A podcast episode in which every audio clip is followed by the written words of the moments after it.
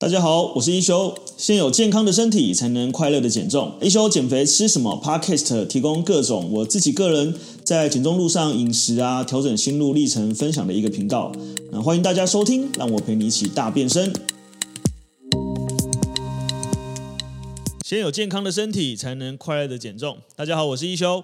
呃，今天我们再来聊聊这个大家非常有兴趣的一个议题，然后也是我们呃很常执行的一个策略，就是间歇断食。那间歇断食大家已经呃在台湾流行好几年了，然后很多人也都知道一六八一六八，但其实呃有时候会遇到一些问题，就是当他今天可能哎不小心肚子饿了，又或者是说他可能前一餐吃了大餐，他隔天到底是要几点吃？所以我们今天会来分享我如何在间歇断食这个一六八里面呢，来去执行一些策略，让这个你在做间歇断食的时候，它可以更加顺利。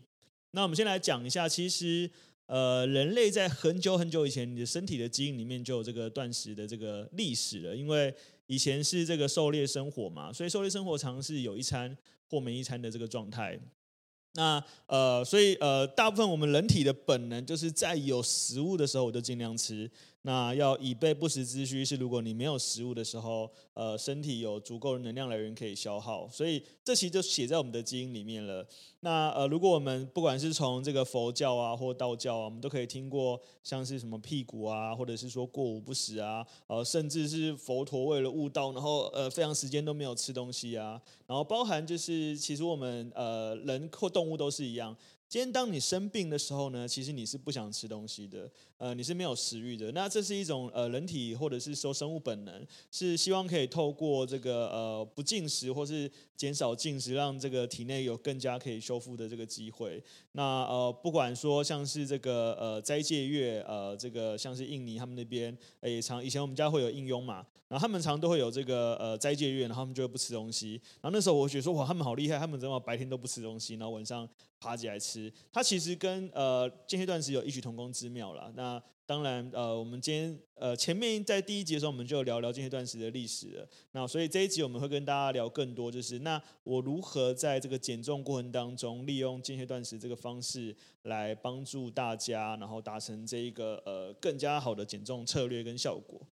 好，那我们先来讲一下间歇断食的这个原理哈，其实。呃，间歇断食它呃英文叫 break fasting 这样子，对，它其实就是呃把早餐打破的这个概念，好，就是 break fast 这样子。那所以其实呃我们如果先回到我们现在正常人，你没有在执行任何阶段时。大部分你是晚上八点九点之后吃完最后一餐，你就去睡觉嘛。所以到隔天的早上可能是六点七点八点九点不一定。所以像我们以前在学生的时候，我们很喜欢睡懒觉嘛。呃，常常在呃礼拜五的晚上可能玩到打电动打到凌晨一点，隔天我就睡到中午十二点哈，或者是下午一点这样。它其实就是一个很自然的这个十二个小时的间歇断食。那因为我们人体其实是有基础代谢的嘛，所以我们知道说，即使在睡觉的时候，我们身体也是需要。有足够的基本的这个能量的需求消耗，那这个时候就会从身体里面来使用。那我们人的身体其实是呃有三大能量系统，呃有氧系统，然后呃糖类系统跟这个就是肌酸磷酸系统跟磷酸系统这样子。对，所以其实这三大系统里面，你平常我们在生活中比较偏向静止不动或者是低强度运动的时候，使用都是有氧系统。那有氧系统很大一部分就是呃透过氧气呼吸会燃烧脂肪，然后燃烧体内的这个糖类或肝糖。呃，转换成 ATP 来提供能量哈，这是一个比较科学的这个逻辑。所以今天当我们身体需要能量，然后我们身体用要怎么去把能量分解来使用呢？这个时候体内就有一个叫升糖素。那升糖素呢，它就会去消耗，呃，等于是会分解我们体内的糖类啊，或者是脂肪啊，或者是如果你太久没有吃糖类，它变糖质新生，可能会分解你的蛋白质来变成这个糖类，呃，来使用。久了久了，你的身体就会把你体内的糖类用完。当你把你体内糖类用完，因为我们体内其实有呃肌肉肝糖跟肝脏肝糖，一般大概会储存三百克到五百克左右，相当于差不多是呃一千两百大卡到两两千大卡左右。也就是说，今天当你如果进行比较长时间的不吃东西，又或者是说你吃比较低碳水的饮食，很有可能你体内糖类会被用完。今天当体内糖类被用完的时候，身体为了要消耗，就是为了要产生能量来给你的身体所需，这个时候呢，它就会从呃脂肪分解或从蛋蛋白质来分解，好，所以通常在从脂肪分解的之前，会有一个从蛋白质来分解一个糖脂新生的作用。总而言之呢，经过这样的时间呢，就会发人们这个就发现说，应该算是科学实验发现了，在第十二个小时开始，如果你的体内糖类被用完，开始就会消耗你体内的这个呃，可能是蛋白质，可能是脂肪来提供能量，哈，这个时候就会产生一个叫做呃酮酸，好，一般我们讲，所以它其实叫生酮饮食。所以其实间歇断食跟生酮饮食是有异曲同工之妙的，因为当你今天太长时间没有进食的时候，其实体内是有可能会把糖类用完，然后变生酮饮食，呃，变成产生同类来呃产生能量这样。所以呃，一般如果我们按照这个科学的逻辑呢，它大概在十六个小时左右，体内糖类差不多会被用完。哦，那呃表示说，在你不进食的那个十六小时呢，在第二、第十二个小时都假设糖类被用完，它在第十三个、第十四个、第十五个、第十六个小时，这四个小时呢，它可能就会倾向用脂肪来燃烧，然后再来就是透过这个减少我们频繁的进食时间，同时也有降低热量的一个作用。所以这也是为什么这几年间歇断食，呃，第一个是这么流行，第二个是呃它相对有效，是因为呃我们早正常是吃三餐嘛，啊、像我自己传统的早餐就是。呃，吃什么卡拉鸡腿堡啊？吃两份蛋饼啊，然后吃一个巴掌啊。像我们减重班的学员在开学之前就有人会吃两个巴掌啊，然后吃铁板面啊，然后这些比较高热量的食物，一般来讲一一餐都会落在五百大卡。所以如果你今天三餐都吃呢，很容易就五百、八百、八百哦，可能这样就两千一了。啊，有些间歇断食的人呢，他好，那我早餐不吃，是不是就少了五百大卡？啊，他可能午餐跟晚餐正常吃八百、八百、一千六，哎，可是他今天身体还有呃，比如说运动啊、走路啊什么有的没的，男生大概需要两千到两千一百大卡嘛，所以他很自然就会在这中间产生热量赤字啊，这也是大部分男生做一六八间歇断食瘦的比女生更快的很大原因之一。因为男生的体内呃他的肌肉量比较大，然后他的这个基础代谢比较高，所以呃他如果只是略过早餐不吃，他晚餐比较容易达到这个热量赤字的目的。然后第二个是我们以健康餐的这个。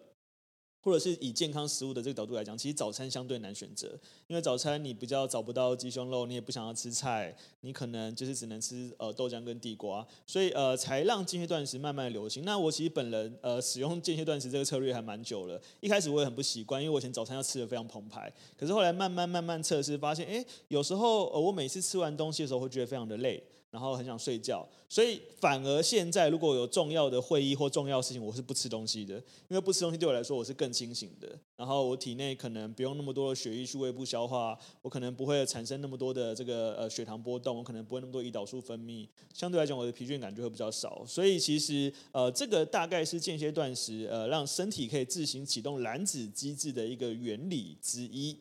好，那再来就是，那除了这个燃脂呢，为什么它对于减腹部脂肪特别有效果呢？其实大部分的呃减重方式，你只要达到足够的热量赤字，它对于减内脏脂肪都有一定的效果哦。因为我们呃身体来讲，大概有皮下脂肪跟内脏脂肪。那呃，我们刚刚有讲到嘛，体内其实有糖类，然后有呃这个脂肪，然后呃有这个蛋白质。那如果我们今天是三餐频繁的进食，因为我们吃进身体，不管吃什么东西哈，大部分大部分吃面包、汉堡，呃，不管是吃马铃薯、吃地瓜，甚至是吃肉，大部分能量都会分解成葡萄糖，然后变成肝糖。跟这个肌肉肝糖跟肝脏肝糖存糖存在血液里面，那身体因为它是一个快速产生能量的来源，所以身体会优先去使用它。所以如果我们今天体内一直无时无刻保有充沛的肝糖呢，或者充沛的这个肌肉肝糖或肝脏肝糖，我们身体就会一直使用肝糖而不消耗脂肪。那这也是为什么我们听过马拉松选手会不会要进行肝糖超补，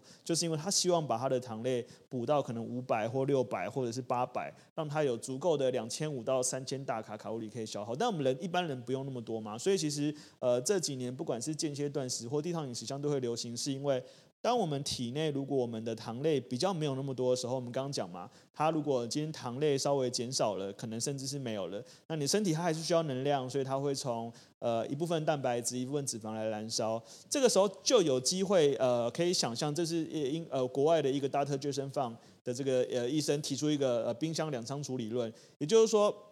你想象肝糖就是冰在冷藏库的东西，你想象脂肪就是冰在冷库冷冻库的东西。呃，冷藏库的东西你不用解冻，你可以马上抓起来就吃，抓起来就吃。但冷冻库的东西呢，它可能藏得很深，藏得很下面，它需要解冻很久才能吃。所以今天如果你频繁的进食呢，你就没有机会让你呃深层的脂肪被燃烧。好，这个也是胰岛素假说的一个来源。但我得说，胰岛素还是一个假说，所以他很多人他即使在进行这个高糖类的饮食，像比如说冲绳人啊，哦，他们进行这个高糖类饮食，但因为他使用的很多是全谷杂粮，它还是有膳食纤维吸收的这个问题，所以呃不完全是。这样子的方式，但是我觉得这样这个说明还蛮呃贴切的，就是说今天当我们呃透过可能今天断食，不管早餐不吃晚餐不吃，你身体比较有比较长的时间，呃呃有让我们身体第一个可以好好消化跟吸收我们本来吃进去的东西，第二个当我们不足的时候，它比较愿意从冷冻库的深处把食物拿出来，然后呃变成脂肪。呃，变成能量来燃烧，进而就会有这个燃烧脂肪的这个效果。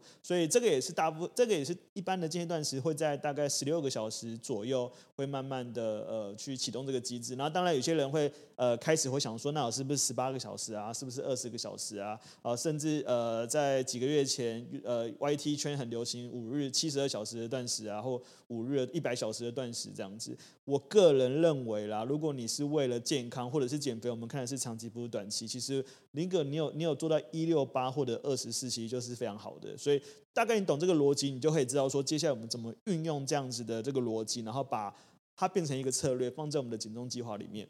好，所以一六八断食，顾名思义就是十六个小时不进食，八个小时进食。哈，所以一般我们会用的方式，大部分是晚餐八点吃完最后一餐，到隔天中午十二点吃第一餐。哈。这个是一般人比较容易做到的，因为如果你晚餐八点有吃饱，然后你隔天早上你可能睡得比较晚，又或者是说你可能是一起床就忙碌的人，所以你可能早上起床你就喝一杯水或喝一杯黑咖啡，两三个小时就过去，然后所以呃，假设像我自己的状态的话，我可能是一般呃，可能十二点睡觉哈，我可能八点。呃，或九点会吃完最后一餐，那我隔天早上起来可能是九点好了，好，那我就工作工作，可能就忙到十二点一点，哎，很自然的我就吃第一餐，哦，那很很容易就执行这个一六八的这个策略，所以它的逻辑就是，呃，在我们不进食那段时间里面，让我们体内有足够的这个呃扣打来去呃消耗你身体的能量嘛，那这时候就有人问说，那我们可以做什么？我可以喝水吗？可以喝黑喝喝黑咖啡吗？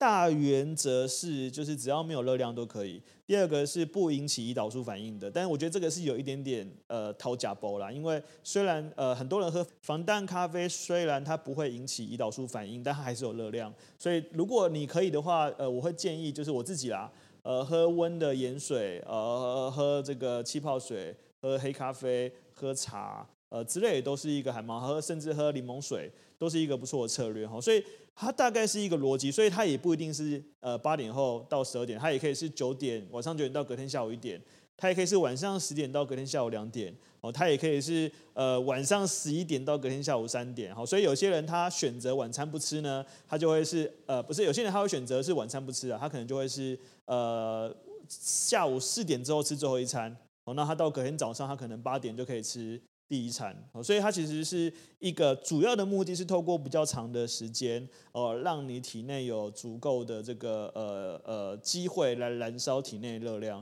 所以它没有绝对。有些人他如果是上大夜班，他半夜就一定要吃东西，那你也可以是在比如说呃夜班变成早班的时候，你可能八点吃完最后一餐，那你隔天的第一餐可能就是晚上的八点或者是晚上的呃十点或十二点。之类的哈，大概十二到十六个小时，所以包含我们自己在做呃这个阿特米斯一休运动基地的线上减重班，我们也会带大家去练习从十二个小时的空腹策略来开始慢慢去适应，就是我们不要频繁进食这件事情。这边大概跟大家讲一下，就是说呃是这个逻辑啊，就是说它其实是一种策略，你只要是符合你自己的生活形态。就可以，然后而且它也不一定要一开始就十六小时，你可以从十二小时开始。例如说晚上的八点你吃完最后一餐，你可以在隔天早上八点吃第一餐，哎，先练习一下。哦，这可能听对来说太容易了。好，那我们就试着晚一个小时或晚两个小时试试看。所以你可能可以在晚上八点，然后隔天呃十点开始，哎，好像还可以哦，肚子一点点饿，忍一下就过去了哈。然后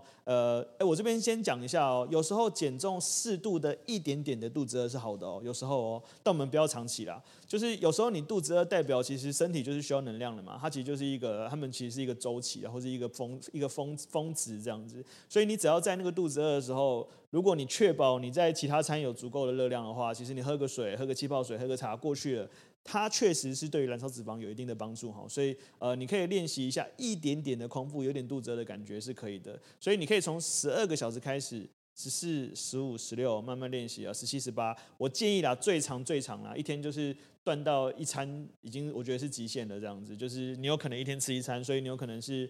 呃，晚上六点到八点是一天都吃那一次，所以二十二个小时饿哦，这个已经非常极端了啊！不管你是为了健康或为了减重，我觉得这样都已经足够了，不用再做更长时间的这个断食策略了。这样子。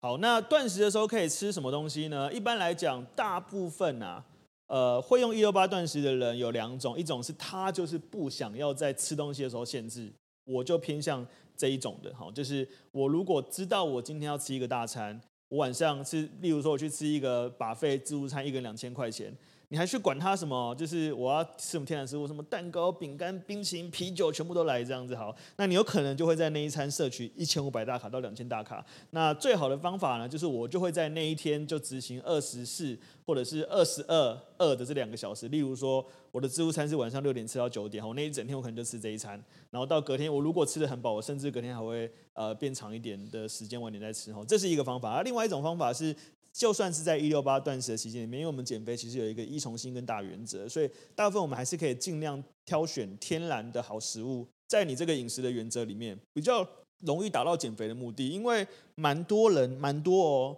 他在做一六八断食这个策略，但他完全没有瘦。为什么？因为他在一六八的时候，他可能吃了午餐的量或六餐的量，所以呃，其实呃，传统在这个减肥上面呢，缩胃手术呢，其实是透过限制你的胃容量，让你进食的总量变少。但是很多所谓的人会复胖呢，是因为他虽然进食的那一餐热量变少，但他把它频次变多了。他可能从一天的三餐变一天五餐，变一六餐，甚至一直在喝东西，一直在喝糖水，一直在喝饮料，他也会增加他热量的消耗，呃，这热量的囤积。所以，如果你在一六八的时间里面，你是狂吃猛吃，完全没有在在乎热量，你有可能在八个小时进食里面吃了两千大卡、三千大卡热量。啊，两千大卡很合理啊，但三千大卡就太多了。所以你吃到三千，你可能还是会做热量的囤积哦。所以一六八断食它不是万灵丹哦，它还是要取决于你在饮食中吃呃吃了多少热量。第二个是呃身体来讲，它如果要有一个好的循环、好的代谢，你还是必须满足它的三大元素，呃这个呃纤维质、碳蛋白质、矿物质跟脂肪这些好的营养元素。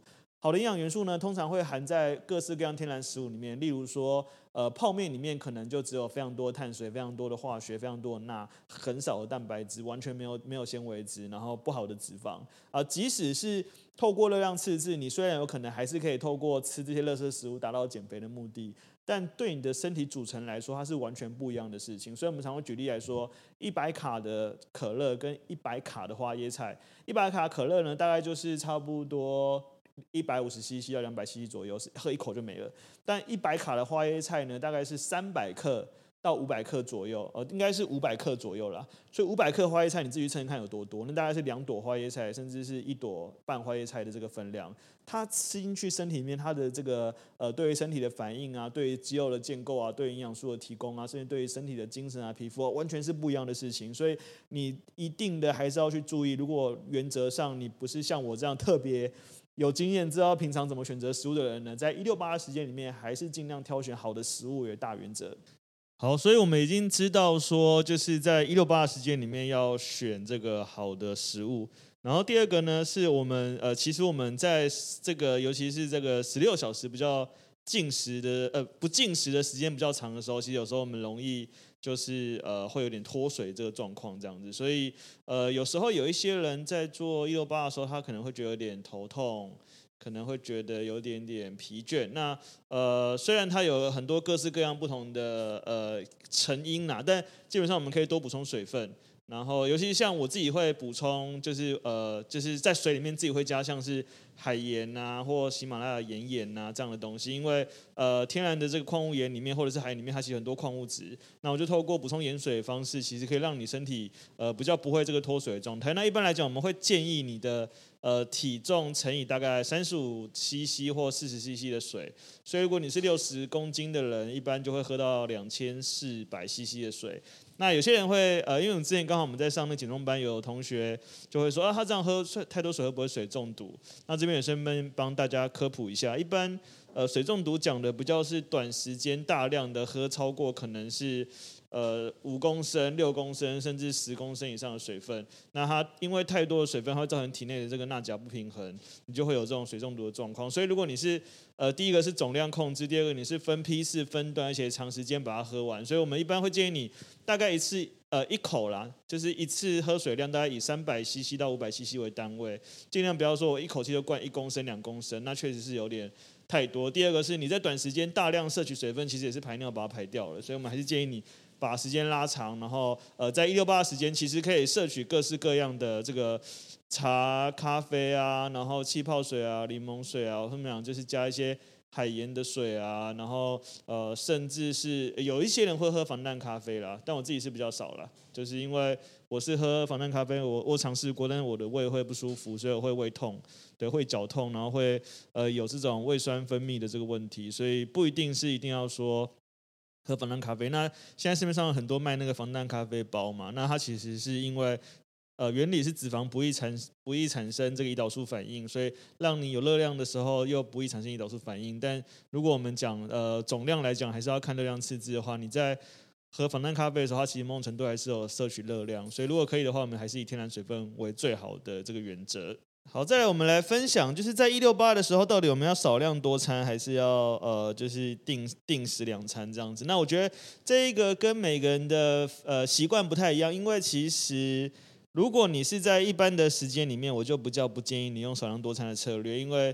如果你不是特别的有活动量或运动量，然后你又控制没那么好，你可能会在少量多餐的时候，一直让你的血糖处于一个比较。呃，高峰低谷，高峰低谷低谷的状态，你的胰岛素其实也比较不稳定。那呃，定时定量会比较好。呃，但如果你在一六八的时候呢，呃，如果啦，就是你是比较呃怕说会肚子饿的情况，你也可以练习备一些小点心。所以它可能可以是在。呃，比如说你假设十二点是第一餐嘛，那你可能可以在下午的时候，呃，可以准备一些坚果啊、苹果啊、蛋啊、地瓜啊，然后或者是一些蛋白质肉类啊，然后做一些补充，那也可以降低就是呃你会有这个肚子饿的这个状态。所以如果你是呃在一六八的时候，我们反而反而会建议你在最后一餐可以吃饱一点，因为。呃，很多人比较会担心说，我隔天很快就饿怎么办？又或者是说，如果你本来就有频繁进食的习惯，有时候不是身体热量不足，有时候是你的呃呃生理时钟，又或者是说你的胃告诉你要吃东西了。那其实你可能没有那么饿，那我们就可以借由晚餐把它吃饱一点。当然，我们所谓的吃饱还是要符合这个大原则哈，就是希望你每一餐都还是要有天然的纤维质、好的蛋白质，然后适量的好的碳水化合物。所以。呃，虽然执行一六八的好处是我们可以比较不那么的去选择食物，但是就是至少你呃大原则上面还是要保保保保握着哈，就是尽量还是要有看到天然原型的食物在里面。尤其是蛮建议大家可以增加膳食纤维的摄取，不但对于饱足感很有帮助，对于排便也很有帮助。所以像我自己很喜欢吃各式的菇类，金针菇，然后红喜菇，然后香菇、杏鲍菇。呃，五菇什么的，那呃，包含就是像是木耳类，白木耳、黑木耳，然后包含最近有那个秋葵，其实都是很好。那这些膳食纤维对于你的延长你的饱足感都非常有帮助，所以呃，这个是你在执行一六八这个策略的时候，呃，在晚餐的那一餐，如果你担心肚子饿的话，其实可以增加膳食纤维来呃降低你这个肚子饿的这个几率。好，再来就是其实坊间呢、就是说大部分在执行一六八或者执行某一种饮食方式的时候，我觉得最有趣的一点是，很少人、很少人、非常少人在讨论运动策略，就觉得很奇妙，就是大家想尽各式各样不同的偏方，就是为了要找到一个最佳的饮食绝招。但却不愿意运动。虽然我们都知道减肥是七分饮食三分运动，但你要知道，七分饮食还是有三分运动，所以那个三分运动它其实是可以建立在我们把饮食做好的时候，呃，它只要在做运动这个策略，它对你来讲就是一个很像是那个呃玩命关头里面那个开那个 turbo 的感觉，就是让你屁股冲出去这样子。那原则上我们会建议啦，当然以做肌力训练来讲，我们会建议你是可以有氧无氧去搭配啊、但是如果我们讲，如果你是一个完全一开始的新手，我反而会建议你非常简单。你就做大概每天大概做走个三千步，走个五千步就可以了。因为其实如果当我们有良好的饮食策略，然后一六八间歇断食，尤其是在饭后那一餐，你可以去走个十分钟、十五分钟，这样子其实有助于就是你的身体去利用你刚才进食后的这些葡萄糖变成肝糖。那你不管是做肌力训练、做走路、做跑步，又或者是说你可能是在呃吃完的那一餐去运动，都是很好的策略。那我会蛮建议大家，如果你是一开始一六八的新手，你就真的非常简单，你每天就大概是走。二十分钟到三十分钟就可以。那你可以分次走、分段走。例如说，你可以早上去上班的时候走十分钟，呃，中午的时候可能走十分钟，然后晚上的时候可以走十分钟。甚至是如果你是像我有时候开车嘛，我就会故意停比较远的停车场，然后走就是比较长的距离，走回来再走回去。那虽然这样子会增加我的时间，但是我就把它当成是一个呃运动的时间，因为这个非运动的时候产生的活动量也很也是一个很主要的。再来是也蛮建议做肌力训练啦。那肌力训练当然很多种，有这个 HIIT 的训练，有像这种塔巴塔的训练，然后有这种循环式的训练。呃，如果就是你不知道怎么运动，我非常推荐你来参加我们的呃阿特米斯一休运动基地的线上减重班，每天晚上都有直播，就线上的肌力训练。然后或者是说，如果你非常简单，你就是甚至跳跳绳啊，然后走走路啊，去操场跑个十分钟啊，我觉得都很好啦。然后所以，但是因为单靠单单靠运动的效果其实不是很好，你要靠运动。纯靠运动减减肥或减脂，你大概要一个礼拜要运动五天，然后每次要运动一个小时以上，然后心率还要在中等强度以上。老实说，某种程度困难性，所以我们先把饮食做好，再搭配运动，效果就非常卓越。这样，那呃。运动真的是一件非常好的事情。我们撇除就是呃，它对于减肥有效果，它其实对于健康来讲是所有慢性病的特效药。所以这句话我已经讲过非常多遍了，就是当你开始运动那一刻，你就已经不比不运动你你还健康了。运动对于高血压、心脏病，然后呃胆固醇、心血管疾病，反正夯不啷当然，你只要去找国际的文献，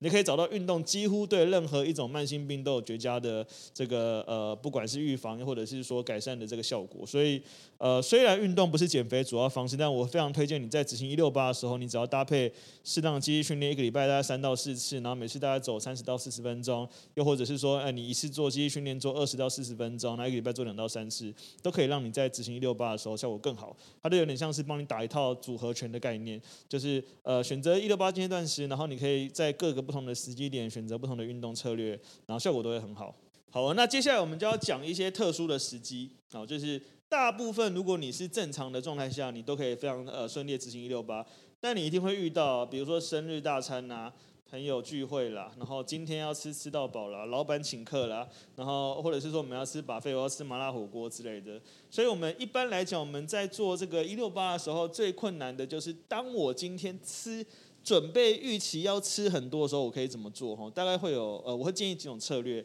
第一个是，如果你今天就已经预期我今天晚上会吃非常多，而且我完全不想选择食物，我完全不想控制食物，呃，你确实可以这么做哈。第一个是你可能我会建议你，如果你不希望自己在一个非常太饥饿的情况之下，然后摄取过多热量，我会建议你大概在呃那一餐大餐的前两小时左右，摄取一些以膳食纤维为主的的食物，例如说是我们刚刚讲的，可能是新鲜的蔬菜。可能是生菜沙拉，可能是菇类，可能是秋葵，可能是木耳之类的，可能是苹果，这些都很好，这样子让你先有一些饱饱足感，它会降低你待会那一餐吃的这个呃热量。然后第二个呢，是你可以在那一天呢减，不叫减量上一餐的食物。然后跟在那一餐完减量下一餐的食物，所以你也可以在那一天甚至把本来的一六八拉成可能是二十四或二十二二啊。不过基本上这个不叫不建议是新手食用这样子。所以大部分来讲，哈，我们今天已经啊完了，我今天已经吃大餐了。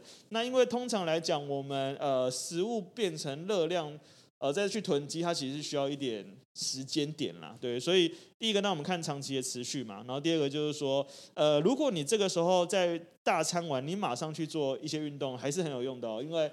呃，在这个运动的那一集里面，我们应该在运动营养补充那一集里面有讲到，就是。当你吃完大餐之后，你去运动，那当然我们要休息大概一小时左右了，一小时到一小时半。那时候去运动呢，不管尤其是做不管是长时间耗氧的肌呃有氧运动，或者是做高强度的肌力训练，体内会大量的使用糖类。糖类这个东西呢，是呃我们大部分就是刚吃进东西都会转运成糖类嘛。那如果它没有被用掉，囤呃消耗不掉，就变脂肪囤积起来。所以这个时候其实运动是一个非常好的策略，我们可以。透过就是呃这一个方式去减少你刚刚摄取的热量，然后再来呢，就是你可以在隔一餐，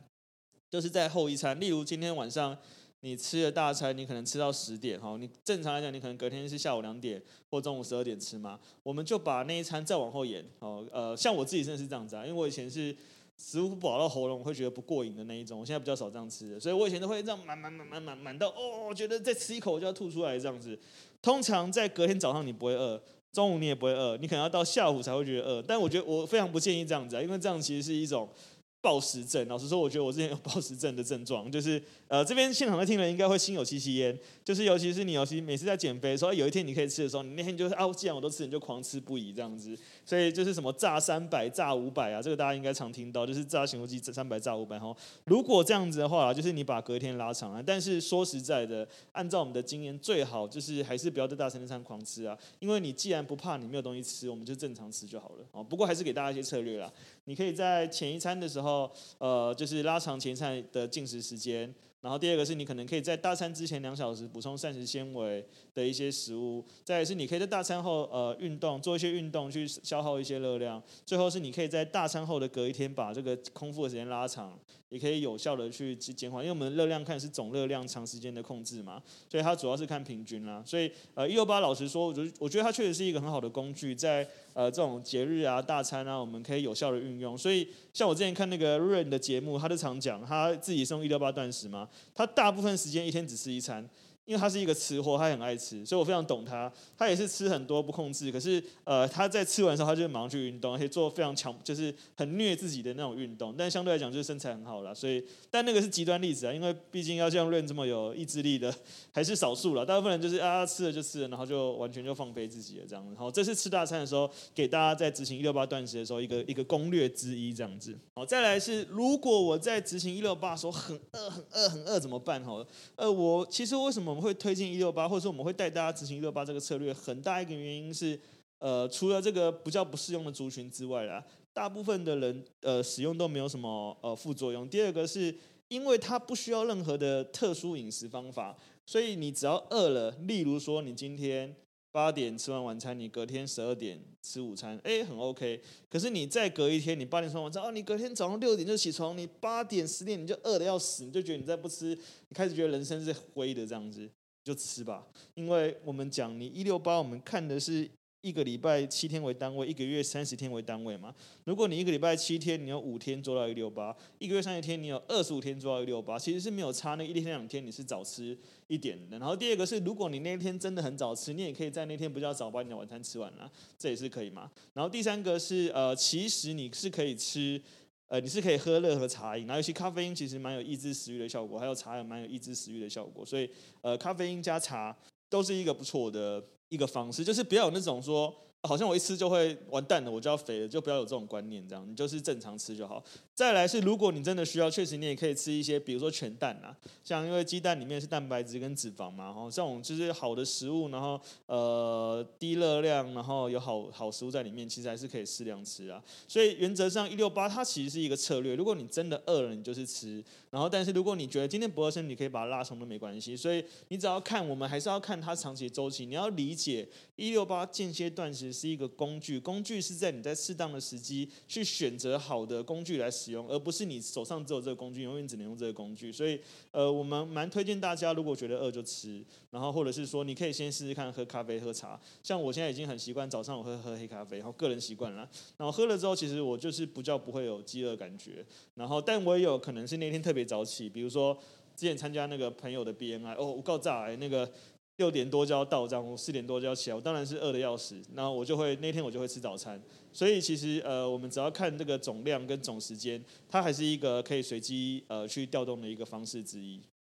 最后呢，我们就来讲，那如果我今天很想吃宵夜怎么办呢？哈，那其实它跟刚才那个早餐那个有异曲同工之妙哈，因为呃，原则上我们在做一六八的时候，它其实有几个大原则啦。第一个是呃延长拉长空腹的时间嘛，让你体内有机会把热量跟糖类被燃烧掉。然后进而产生这个燃烧脂肪的这个机会，这样子。所以其实我们身体来讲，其实它是习惯呃先燃烧糖类哦，然后再来就燃脂、燃蛋白质这样子。所以如果你今天真的很想吃宵夜的话，通常我会建议你啦，以纤维质跟蛋白质为主。也就是说，我们尽量减少糖类的摄取。